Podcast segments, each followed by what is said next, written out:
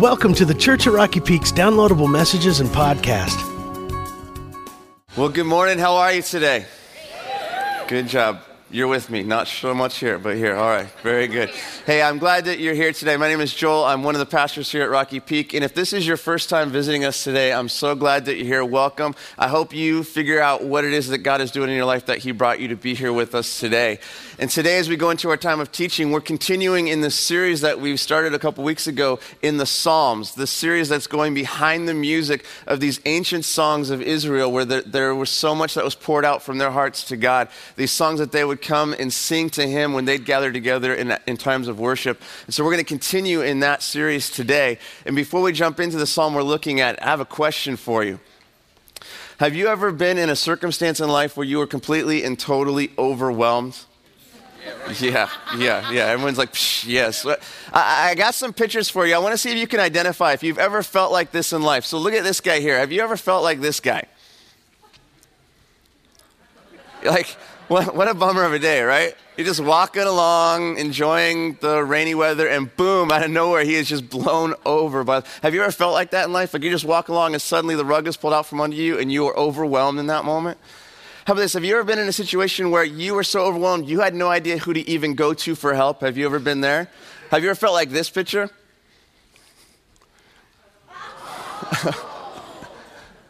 who do you call? right? Quick, call 911. Oh, they're here.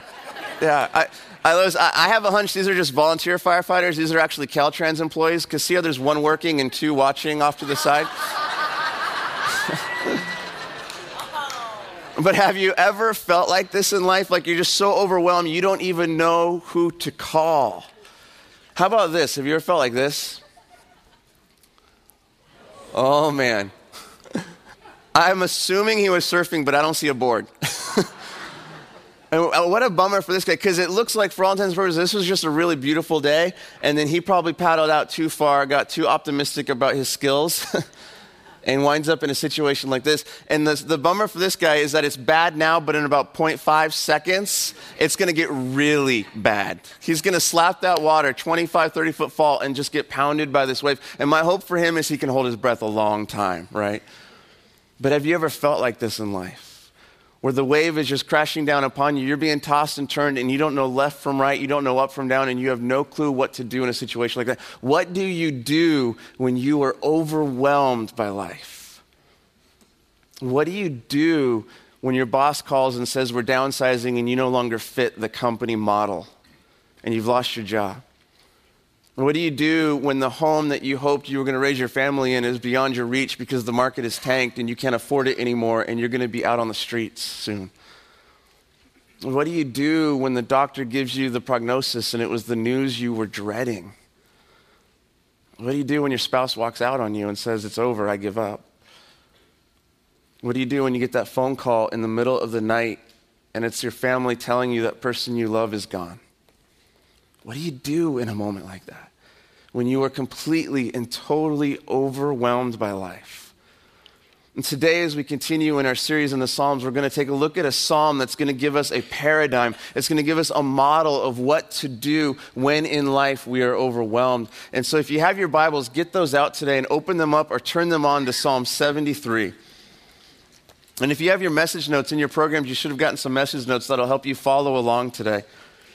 But we're going to take a look at a song written by a man named Asaph. Asaph was one of the worship leaders in the time where David was king of Israel. So if you could envision the Israelites coming into the temple, coming before God to worship God and have a time of worship, Asaph would be one of the guys on the electric guitar leading that time, right? And so he had written several psalms, several songs for the people to worship and sing God. And so this is one of the songs that he wrote as he was dealing with an issue in his life, a time in his life where he was completely and totally overwhelmed by life. And we're going to see what he did in this time in his life to help us understand what we can do in our own times when we're overwhelmed by our issues. And so let's jump in together. Psalm 73, verse 1. Asaph starts off with an affirmation about who God is, and he says this he says, Surely God is good to Israel, to those who are pure in heart. Right? This declaration of who God is in his life, that God is good to his people, that God is good to those who are living life pure, who are seeking to follow after him. But he immediately has a crisis of faith because look at verse 2. But as for me, my feet had almost slipped. I had nearly lost my foothold, for I envied the arrogance when I saw the prosperity of the wicked. And have you ever been upset or bent by that? Like, I don't know what the issues are in your life that you've been overwhelmed by, but this is the issue for Asaph that's overwhelming him. And if you didn't have an issue coming here, you can borrow his today, right?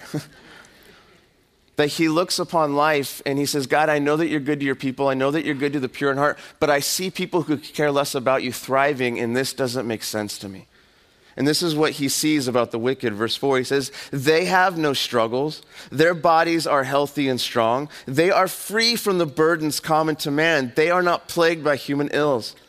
Therefore, pride is their necklace. They clothe themselves with violence.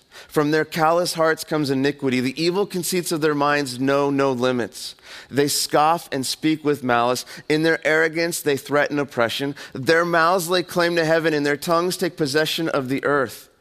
Therefore, their people turn to them and drink up waters in abundance. They say, How can God know? Does the Most High have knowledge? This is what the wicked are like, always carefree, they increase in wealth. And this issue is spinning Asaph. It's starting to overwhelm him. But it's not just that he is seeing the wicked thrive. That's not just the only part of the issue. There's another part of the equation for him. It's that he's not experiencing the good life that he thinks he should. Because look at what he says in verse 13 Surely in vain have I kept my heart pure, in vain have I washed my hands in innocence. All day long I have been plagued. I have been punished every morning. If I had said, I will speak thus, I would have betrayed your children. And do you understand his dilemma? Do you understand his issue? Do you understand why he's being overwhelmed right now? Because he started off by saying, God, you're good to your people. You're good to the pure in heart. And I'm one of them, but I'm not experiencing that goodness. And when I look at this world, I see people that could care less about you experiencing the good life. God, this does not compute. This does not make sense. I am overwhelmed. And so he processes this with God. He starts pouring this out before God. And he says in verse 16, When I tried to understand all this, it was oppressive to me till I entered the sanctuary of God. And if you like to take notes in your Bible, if you like to circle things or underline things, I, I would encourage you to circle verse 17, the word till. Because for Asaph, this becomes a turning point in this issue in his life as he's processing this with God. And so he, he's, he's overwhelmed by this issue. He can't make heads or tails of it. He's deeply troubled, deeply concerned about this. This doesn't make sense. That God, if you're good to your people, why am I not experiencing this? The people who care less about you are experiencing the good life. God, what's up with that? And he comes before God and he begins to gain a perspective that he doesn't have on his own. And so he enters the sanctuary of God and he says, Then I understood their final destiny the people that he'd been envying, the wicked who could care less about God, he gets a greater perspective on the situation than what he just had. And he says to God, He says, Surely you placed them, the wicked, on slippery ground. You cast them down to ruin. How suddenly are they destroyed, completely swept away by terrors. As a dream when one awakes, so when you arise, O Lord, you will despise them as fantasies. That there will come a day where the wicked will, will no longer thrive. And in light of that day, I no longer envy them. And then look at what he says about his own heart in the midst of the situation of being overwhelmed. He says, When my heart was grieved and my spirit embittered, I was senseless and ignorant. I was a brute beast before you. And yet he's beginning to understand something that he has in his walk with God, something that's powerful in his life. He says, Yet I am always with you. You hold me by my right hand. You guide me with your counsel. And afterward, you will take me into glory. Whom have I in heaven but you? And earth has nothing I desire besides you. My flesh and my heart may fail, but God is the strength of my heart and my portion forever. Those who are far from you will perish. You destroy all who are unfaithful to you. But as for me, it is good to be near God. I have made the sovereign Lord my refuge. I will tell of all your deeds. And I love this psalm because in this psalm, Asaph is radically honest with God about what's going on in his life. And he shows us what we can do in those times in our life where we're overwhelmed by the circumstances of life. And I don't know about you, but I need a good picture of what that looks like. Because in my life, when I'm overwhelmed, my life, when we're overwhelmed without having a clear picture of what to do, I think our natural tendency is to go to one of two extremes in those moments. I think in those moments when we're overwhelmed, one of the extremes that we will oftentimes go to is this, this point in life where we try to deny the reality of the situation that we're facing. We try to deny the reality of what it is that's overwhelming us because we don't know what to do in those times when we're overwhelmed. And so we just try to pretend like it's all fine, right? Life is falling apart around you, but you don't know what to do with that. You don't know how to process that deep pain. And so you try to disconnect yourself from it and go around just kind of wearing this facade of everything's okay. Have you ever seen someone living in a state like that? The sad thing about going down that road, when we try to disconnect ourselves from the reality of the situation that we're facing, is that we not only disconnect ourselves from that issue, we begin to disconnect ourselves from every issue. And we lose the capacity to not just process this issue, we lose the capacity to enjoy other things in life because we're living life disconnected. And so a person who lives in this place long enough begins to grow apathetic about life and oftentimes grows cynical in their journey as a follower of Christ. And yet, that's one of the ways I think that we go, kind of our own natural tendency to respond to being overwhelmed. I think another mistake, another way that we go then when we don't know what to do when overwhelmed, is not that we deny the reality of the situation. We're so overwhelmed by it, we don't know how to make sense of God in the midst of the situation. And so we begin to deny the reality of God in our life in the midst of the situation. And so we try to minimize God because I don't know how to wrestle with this idea of a God who is good, yet what I'm experiencing in life today. And so we begin to push God away. And we don't even embrace a form of atheism. We just kind of embrace a, a Bette Midler kind of God, right? A God who's watching us from a distance and he's out there, but he's not present. He's not at work in our life today. Because we don't know how to make sense with that. And the idea of a God who's good, who would still let me experience this, is actually more overwhelming to me than the issue I'm experiencing in life. And the sad thing about going down that road, about making that mistake, is that we begin to withdraw and pull away from the one person who can help us in the midst of what we're experiencing in life today. And what I love about what we see here in Psalm 73 is that Asaph gives us a picture of another way, of something else that we can do in those times in life when we are utterly and completely overwhelmed. And before we look at the model that he gives us, I want to tell you something that you need to understand about this idea of being overwhelmed. There's something that you have to understand about being overwhelmed. You and I, we were created to be overwhelmed. Stop and think about that for a minute. Why did God make us? Was he bored? Was it because he was lacking something in his own existence and like, oh, I need people. Yeah, he had a sense of humor, right? Like, why did God make us? It wasn't because he needed us. God made us because he knew how incredible he was and he wanted to share himself with us. And so, our experience of God would be that every time we encountered the one who we were created to know, we would be completely and totally blown away by meeting him that when we encountered the one who is the source of all goodness, all truth, all beauty, we would be completely and totally overwhelmed by him. And being overwhelmed by God would be our greatest joy. We are created to be overwhelmed by God. This is why, whenever you see people encountering God in the Bible, they completely come undone because they don't know what to do in a situation like that. Like in Exodus 33, when God or Moses says to God, God, would you show me your glory? And God says, Okay, Moses, because I'm pleased with you, I'll do that. But here's the deal there's kind of a problem with you as a race now. We've been disconnected. So for you to fully see me as I am would kill you. So this is what I'll do for you. I'm going to take you, I'm going to put you in a rock, I'm going to cover you with my hand, and then I'm going to have my glory pass in front of you. And as I'm moving away, you can see the backside of my glory because that's about all you can handle because I am overwhelming. It's why in Isaiah chapter 6, Isaiah has a vision. He's taken up into the throne room of God and he sees God in his glory and splendor and he sees these angels hovering around the throne, calling out to one another, Holy, holy, holy is the Lord God Almighty. And these angels he sees have six wings, but they're only using two wings to fly. With the other four, they're covering their face and their feet because they're completely overwhelmed at being in the presence of God. And Isaiah's response to this is, Woe is me. For I am a man of unclean lips, and I come from a people of unclean lips. It's why we see in Matthew 17 when Jesus takes his men, he takes Peter, James, and John up to the mountain to show them his glory, that they come unglued in that moment. That Jesus says, Come on, guys, I want to give you a sneak peek of coming attractions. And he takes them up on the mountain, and in that moment, he shows them a glimpse of his glory. And then suddenly, Elijah and Moses show up to hang out with him. And Peter comes undone, that he says, Let's build tents. This is so amazing. Can we just stay here in your presence forever? And God interrupts Peter and says, Peter, stop talking. He says, This is my son whom I love. Listen to him. And at the voice of God from heaven, Peter, James, and John fall down terrified. Because we were created to be overwhelmed by God. The problem is that when we rebelled as a race, we were disconnected from him.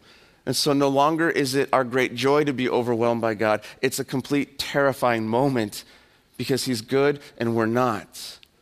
And not only did we lose our connection with God when that happened, actually, what we didn't lose was our capacity to be overwhelmed.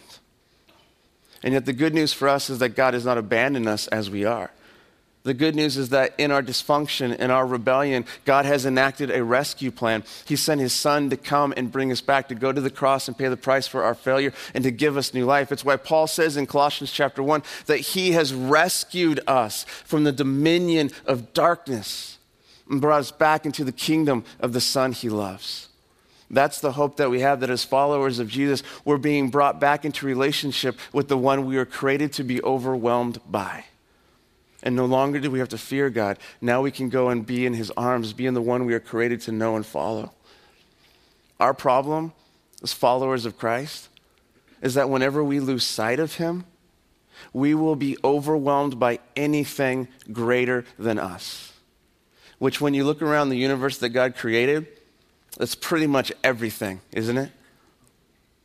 And so we need to understand that the goal in life, when overwhelmed, the goal in life is to not try to not be overwhelmed.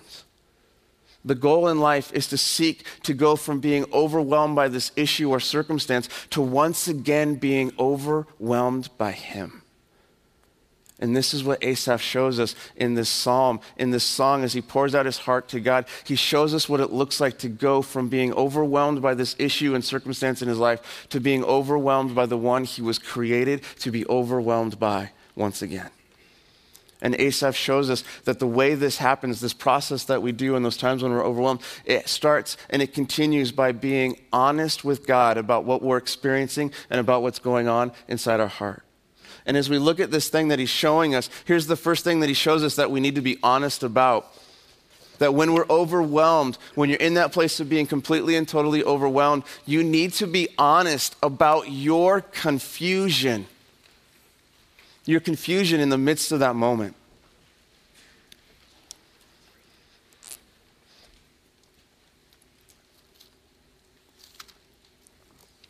If you'd like to write some synonyms for the word confusion, feel free to write down anger, pain, frustration. But this is what we see Asaph doing in this moment when he's completely overwhelmed by this issue in his life. God, I don't understand why the wicked are thriving and the innocent are suffering because I thought you were good to your people. I thought you were good to the pure at heart. Help me make sense of this. And so look at what he says in Psalm 73. As he's being honest with God about this issue in his life. Verse 12, he says, This is what the wicked are like. Always carefree, they increase in wealth.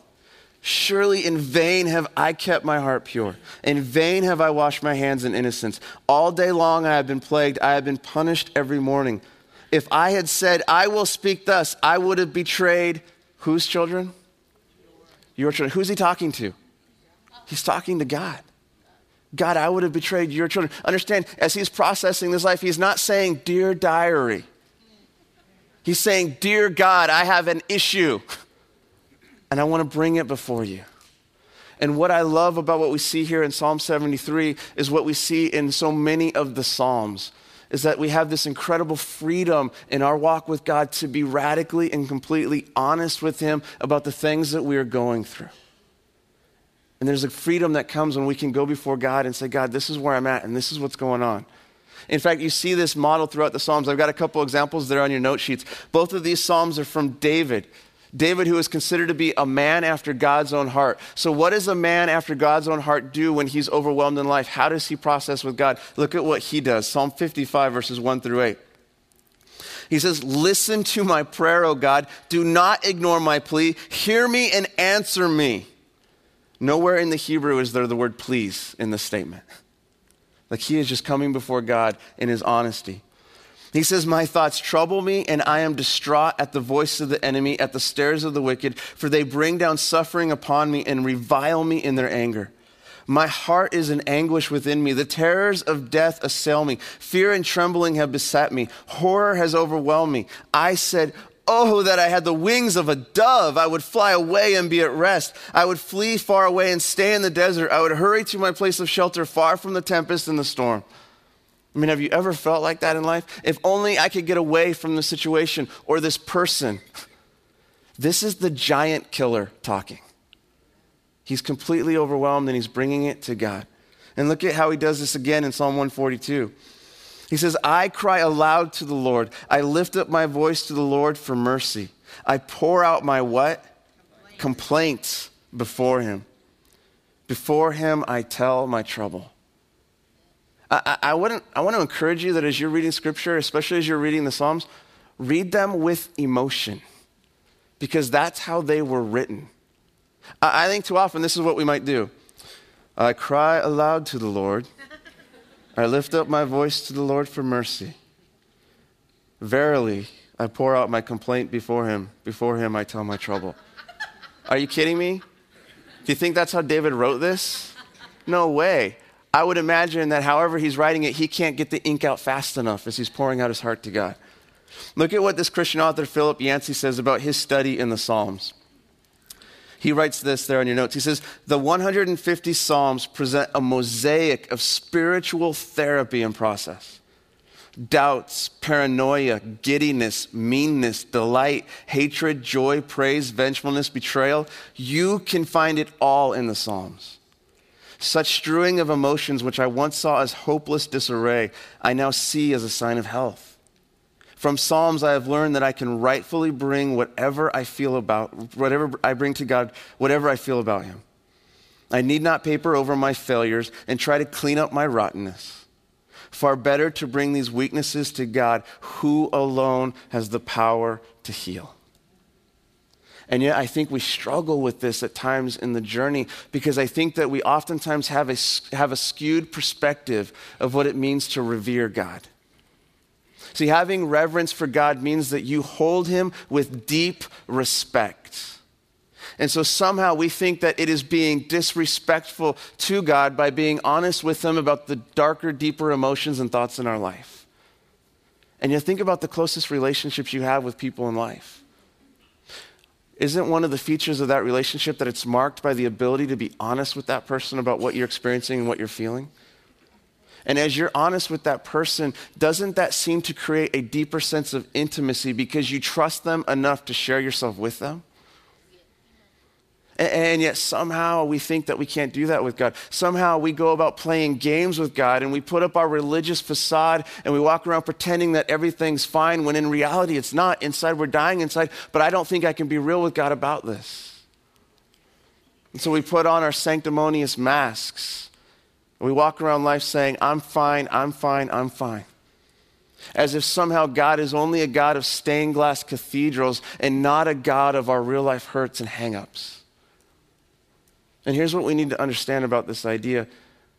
When we're not being honest with God, it's not because we have a fear of being irreverent toward Him.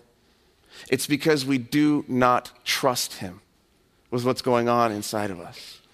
Look at how this other Christian writer, Brennan Manning, captures this idea in his book, Ruthless Trust.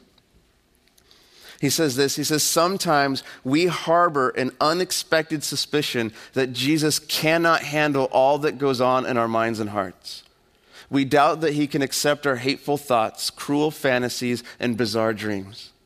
We wonder how he would deal with our primitive urges, our inflated illusions, and our exotic mental castles the deep resistance to making ourselves so vulnerable, so naked, so unprotected is our implicit way of saying, Jesus, I trust you, but there are limits.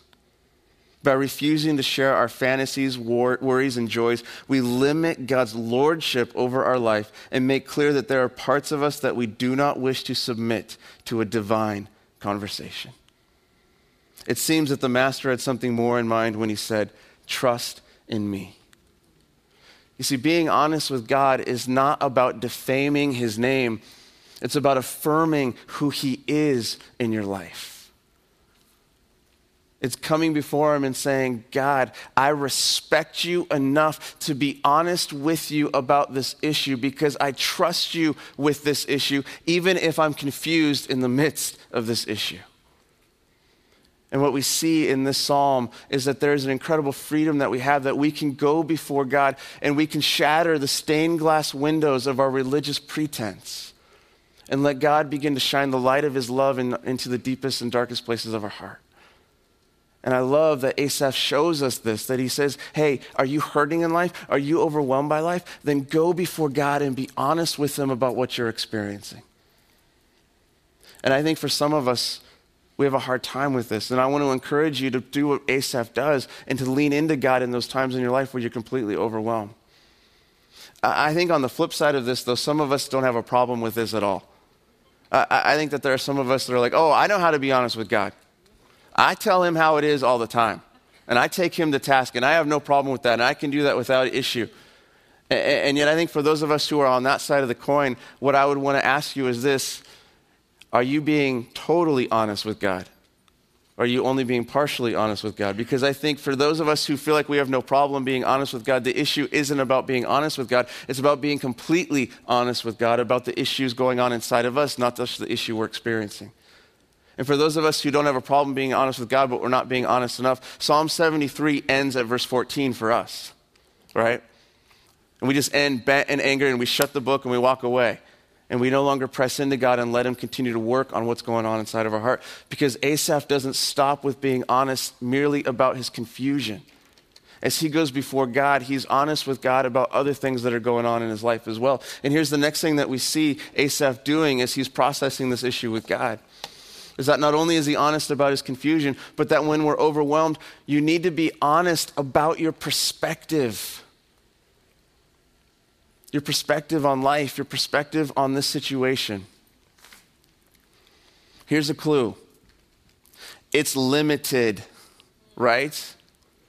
I mean, can you think of a time in your life where you had it all figured out? How about this? Can you think of a time in your life where you thought you had it all figured out? Yeah, how'd that turn out for you? Right? And it isn't until Asaph presses into God more and more and being honest with God, not just about his confusion, but about the fact that his perspective on this issue is limited, that he begins to meet God in a way where God gives him a greater perspective than what he has on this situation. Look at verse 16. He says, When I tried to understand all this, it was oppressive to me on my own from my own place in life. I couldn't figure this out. I had no idea what was happening till I entered the sanctuary of God. And that as he processes this with God, as he's honest with God, he brings it before him. God gives him a greater perspective on the situation than he has on his own. And God shows them that, look, the people you're envying, that's not a path you want to go down because of where this road leads. And Asaph does something important in bringing this before God, in bringing his confusion before God. He's acknowledging that God is greater than his confusion. And he's humbling himself before God. And men and women, when we start to process this issue in our life, whatever it is that's overwhelming us with God, humility before him is absolutely key. Because he is God and we are not. And by definition, what that means is that our perspective will always be limited, while His is unlimited. But not only is our perspective limited, we have to be honest enough to say that in the times when I am overwhelmed, not only is my perspective limited, but oftentimes it is skewed by my confusion and my anger and my pain which means that I have to be willing to be honest and go before God. God, I know I'm bent. I know I'm angry. I know I don't see it the way I, you see it. So, God, would you show me things the way you see them? Would you give me a greater perspective on the situation? And until that day, would you help me to trust you? Look at what Paul writes about this idea that, that in this life our perspective is limited, but that there will come a day where our perspective will be greater than it is today. 1 Corinthians 13, Paul writes these words.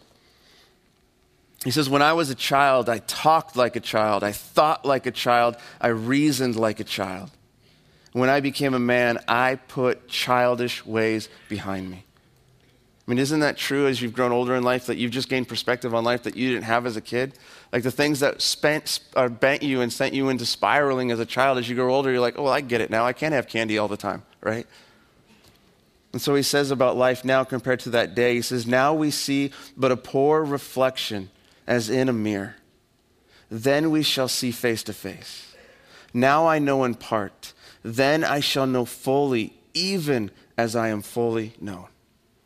That there will come a day where we will see, where we will understand, where we will get it in ways that we don't get it now. And until that day, we trust Him to give us a perspective on life that we don't have now, to meet us in that.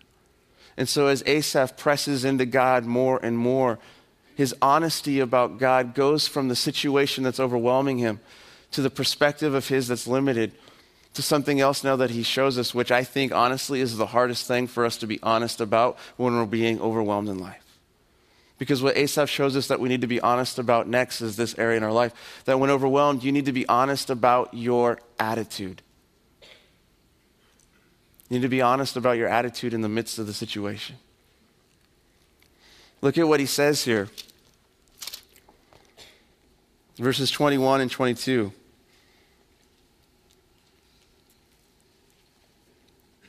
He says, My heart was grieved and my spirit embittered. I was senseless and ignorant. I was a brute beast before you. And as Asaph processes with God and he begins to dive deeper and deeper into being honest with God, he comes to realize that there are actually two issues going on here.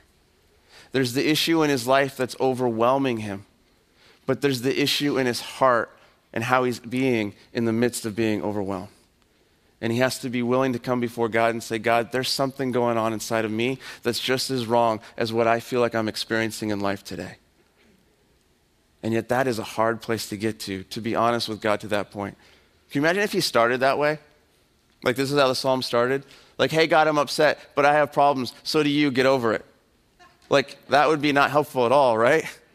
And, yet, I love this process that Asaph's taking us through because he enables us to get to this place by starting with being honest with God about where we're at. God, in, this, in my confusion right now, I'm overwhelmed. This doesn't make sense. I'm hurting. I'm angry with you. Would you help me make sense of this? And as we press into God and being honest with Him, we come to a place where we in humility understand our perspective is limited. So, God, I know I don't get it all. I know I don't understand it all. So, would you help me to see it the way you see it? And, God, I know in the midst of this, my heart is wrong. And so, would you meet me in this? And here's something important to understand about attitude, something important to understand about being overwhelmed that when you are overwhelmed, you have no control over what you feel in those moments. But you do have control over how you choose to respond to what you feel. An attitude is not a reflection of your circumstances. Attitude is a reflection of your heart in the midst of the circumstances. It's why in Proverbs 4:23 it says above all else guard your heart for it is the wellspring of life. And so in honesty we process with God and he brings us to a place where we begin to see God I think there are two issues here the issue in life that's overwhelming me, but the issue of my heart. And so, God, would you meet me in this moment? Would you begin to work on me and in me? Because, God, if you don't do something, I know that I am senseless and ignorant, and all I am is a brute beast before you, and I need you in my life. And I love that God would let us go through a process like this with Him. He would let us come before him in our confusion, in our hurt, as spoiled brat like children, stomping our feet, pointing the finger at him. And he doesn't smack us down. He just says, All right, come closer, come closer and tell me what's going on. Let it out, let it out, and then let me show you something else. And see, oftentimes when we're overwhelmed in life, the work that God wants to do in our life, more than fixing the circumstance or the issue, is that God wants to fix our heart in the midst of that issue. And God wants to grow us into the men and women He's created us to be. And this is what Asaph shows us to do in those times when we're overwhelmed by life. Is to be honest with God, to, to press into Him, to go to Him and wrestle with Him and let Him meet you in that time. And like that child throwing a tantrum who finally calms down, being held in the arms of a loving father, Asaph finally calms down and he begins to see the one who is holding him. And he begins to go from being overwhelmed by this issue to being overwhelmed by God once again. And he begins to express to God who God is in his life. And this is the next thing that we see that we have to be honest about in those times when we're overwhelmed. That when you're overwhelmed, you need to be honest about your hope. Be honest about the one who is holding on to you in the midst of what you're experiencing in life today. Because look at what he says in the next verses. Right after he comes clean with God, and he says, I was senseless and ignorant, I was a brute beast before you. Yet, yet despite all that, God, Yet, despite the issue in my life, despite the issue in my heart, I am always with you. And you hold me by my right hand. You guide me with your counsel, and afterward you will take me into glory. And Asaph begins to be honest with God about the hope he has about who God is in his life. And it's a twofold hope. It's a hope that God is with him in life today, guiding him, leading him, holding him by his hand as they go through life together. But it's also a hope of the future that God is leading him into, a future that he describes as God's glory in his life. And in this moment, Asaph has gone from being overwhelmed by this issue to being overwhelmed by God once again because look at what he says Whom have I in heaven but you? and earth has nothing I desire besides you. And that's not where he was in verse 3, was it? Because in verse 3, what did he say he wanted? What was he desiring? He was desiring the life of the wicked. This is a guy that knows God, that loves God, that's following God, and yet he was so overwhelmed, he came to a point in his life that he was envying the people that were flipping God off. And he was saying, I want to be like them. And as he processes this issue in his life with God, as he goes before God in honesty about his confusion, about his perspective, about his attitude, he comes back to a place of realizing who God is in his life. And he realizes, I was stupid. I don't want that. I want you because of who you are in my life. He says, My flesh and my heart may fail. If you like to take notes in your Bible, write the word amen next to that one right? The God in my journey, in my life, my flesh and my heart are going to fail. I'm going to be bent. I'm going to be overwhelmed. But God, you do not abandon me in those times. Because God is the strength of my heart and my portion forever. And I love what Asaph shows us in this psalm. I, w- I love that Asaph shows us what we can do in those times in life when we are completely and totally overwhelmed by the issues and circumstances that are tossing us around. That we can go before God and be honest with Him. And in so doing that, we will go from being overwhelmed by life to being overwhelmed by Him once again. And we need to know what to do in those times because it's so easy, isn't it? It's so easy to lose sight of Him. It's so easy to be overwhelmed by life. And if that's where you are today, let me ask you a question Are you being honest with God? Are you being honest with God about what you're experiencing, about what you're going through? Are you being honest with God about your confusion? Are you taking it to Him? See, too often I think we let the circumstances lead us away from God instead of going to Him. And do you understand that when you're going to God, even in your confusion, even in your anger, you understand you're still praying to Him, you're still reaching out to Him? Are you being honest with God about your confusion? And as you press into Him, are you being honest with God about your perspective on this issue? About the fact that you don't get it, you don't understand it, but you know that He's greater than this issue. And so are you looking to Him, say, God, give me vision, give me wisdom, give me something I don't have so that I can see this the way you see it? And are you being honest with God about your attitude, about the condition of your heart in the midst of this? Because let me tell you, that's where God wants to meet you. That's where God wants to turn your heart to Him in the midst of the situation. And are you being honest with God? about the hope you have in Him, about who He is in your life, about what He has done for you, that He has rescued you from the dominion of darkness, and He's brought you into the kingdom of the Son He loves. I love Psalm 73 because in my life, in my journey, I've gone back to this psalm so many times and I've wrestled with Asaph with the issue that was overwhelming him. And there's a couple of observations I'd like to make about this psalm, a couple of things I'd like to point out to you about this psalm. The first observation is this Asaph has a double dilemma. Because not only is he being overwhelmed by this issue in his life, he is a spiritual leader, and he knows that if he's overwhelmed by this issue in his life, he's going to mess up other people that look to him. Which is why he says in verse 15, If I had said, I will speak thus, I would have betrayed your children. And yet, what I love about Psalm 73 is we know what Asaph's issue was. Why? Because he spoke thus. And he poured his heart out before God and he put it in this epic song and then he put it in the songbook for everyone to see. Because Asaph knew how to take his darkest moments and turn them into opportunities to worship God.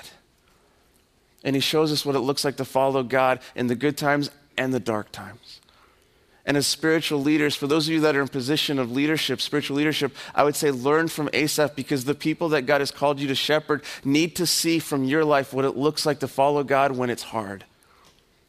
Parents, do not miss the opportunities you have to show your kids what it looks like to follow God even when it hurts. Something else that I'd like to point out from Psalm 73 that we see here is that Asaph has a question for God, doesn't he? I mean, this is his question God, why today do the wicked thrive while the innocent suffer? And as he asks this question, he doesn't get an answer to his question.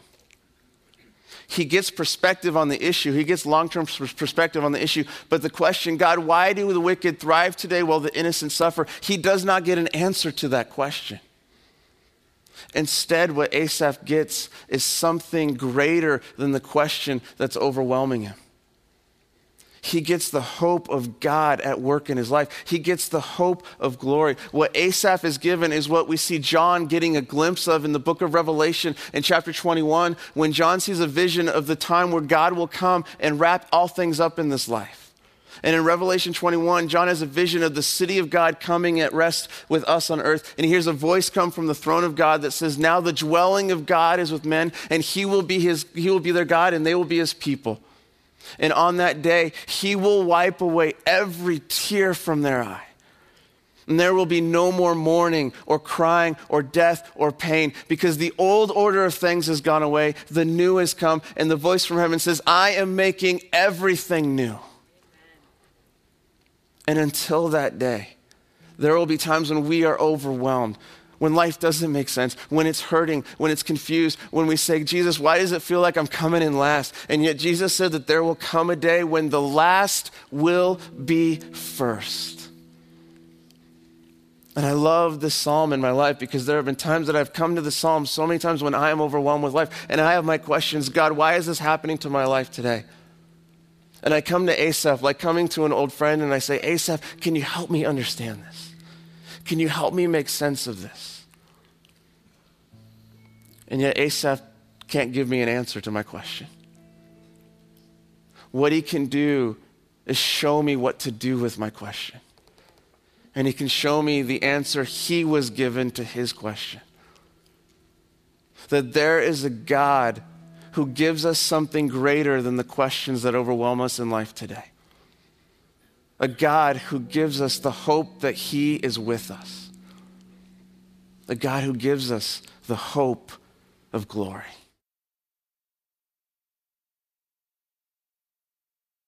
Jesus knew that in a very short while, they were about to be completely overwhelmed. That's why on this night, this night when he was betrayed and arrested, he was preparing them for their future. It's why he told them things like, Look, in a little while, you will weep while the world rejoices. But your grief will turn to joy. You will see me again, and in that day, no one will take away your joy. In this world, you will have trouble, but take heart. I have overcome the world. And so on this night, as they're sharing their last meal together, he's preparing them for their future. And so he takes the bread and he takes the wine and he gives them something to remember him by. And he takes the bread and he says, This is my body broken for you. And he takes the wine and he says, This is my blood shed for the forgiveness of sins. Do this in remembrance of me. It's why, as followers of Jesus today, we, we take communion. We go to the table and we take these sacred symbols of his body and his blood so that we will remember the one who gave his life so we can have life that in those times in life when we are overwhelmed, whether it's by our own brokenness, our own shame, or we're overwhelmed by the pain in life, that we could come before the one who has overwhelmed us by his love for us. So, what I want to invite you to do in this time, if you're a follower of Jesus, is to go to the one who loves you and to bring to him whatever it is you're facing in life today, whatever it is that you're overwhelmed by and say, Would you help me with this? Would you meet me in this place? And be honest with Him about what's going on in your life and let Him begin to overwhelm you once again. When you look at the cross, you know that you are loved. God loved us so much that He sent His Son. And so let me pray over us, and then we're going to go into this time together as a church. Go before the one who has overwhelmed us by His love. And so, Lord, we come before you right now. And Lord, in life, it hurts. In life, it's hard. In life, there are times where we are completely and totally overwhelmed. And yet, we know that you are good. We know that you are God. We know that you are greater. And so, we want to come before you now and we want to remember you, Jesus. Remember what you've done for us. Remember who you are in our life. Remember what you're leading us into. And so we come before you, overwhelmed by life, asking that you would overwhelm us once again by your great love for us. And so would you meet us in this time? Amen.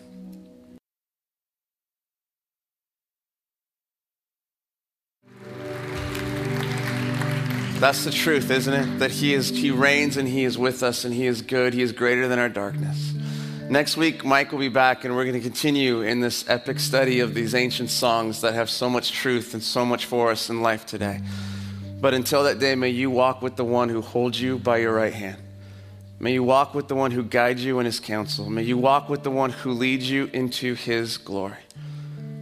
Because it is good to be near God. So live to tell of his deeds.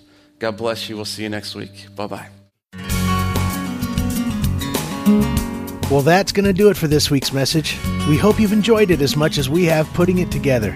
Please visit us at rockypeak.org where you can download more messages or have your questions answered.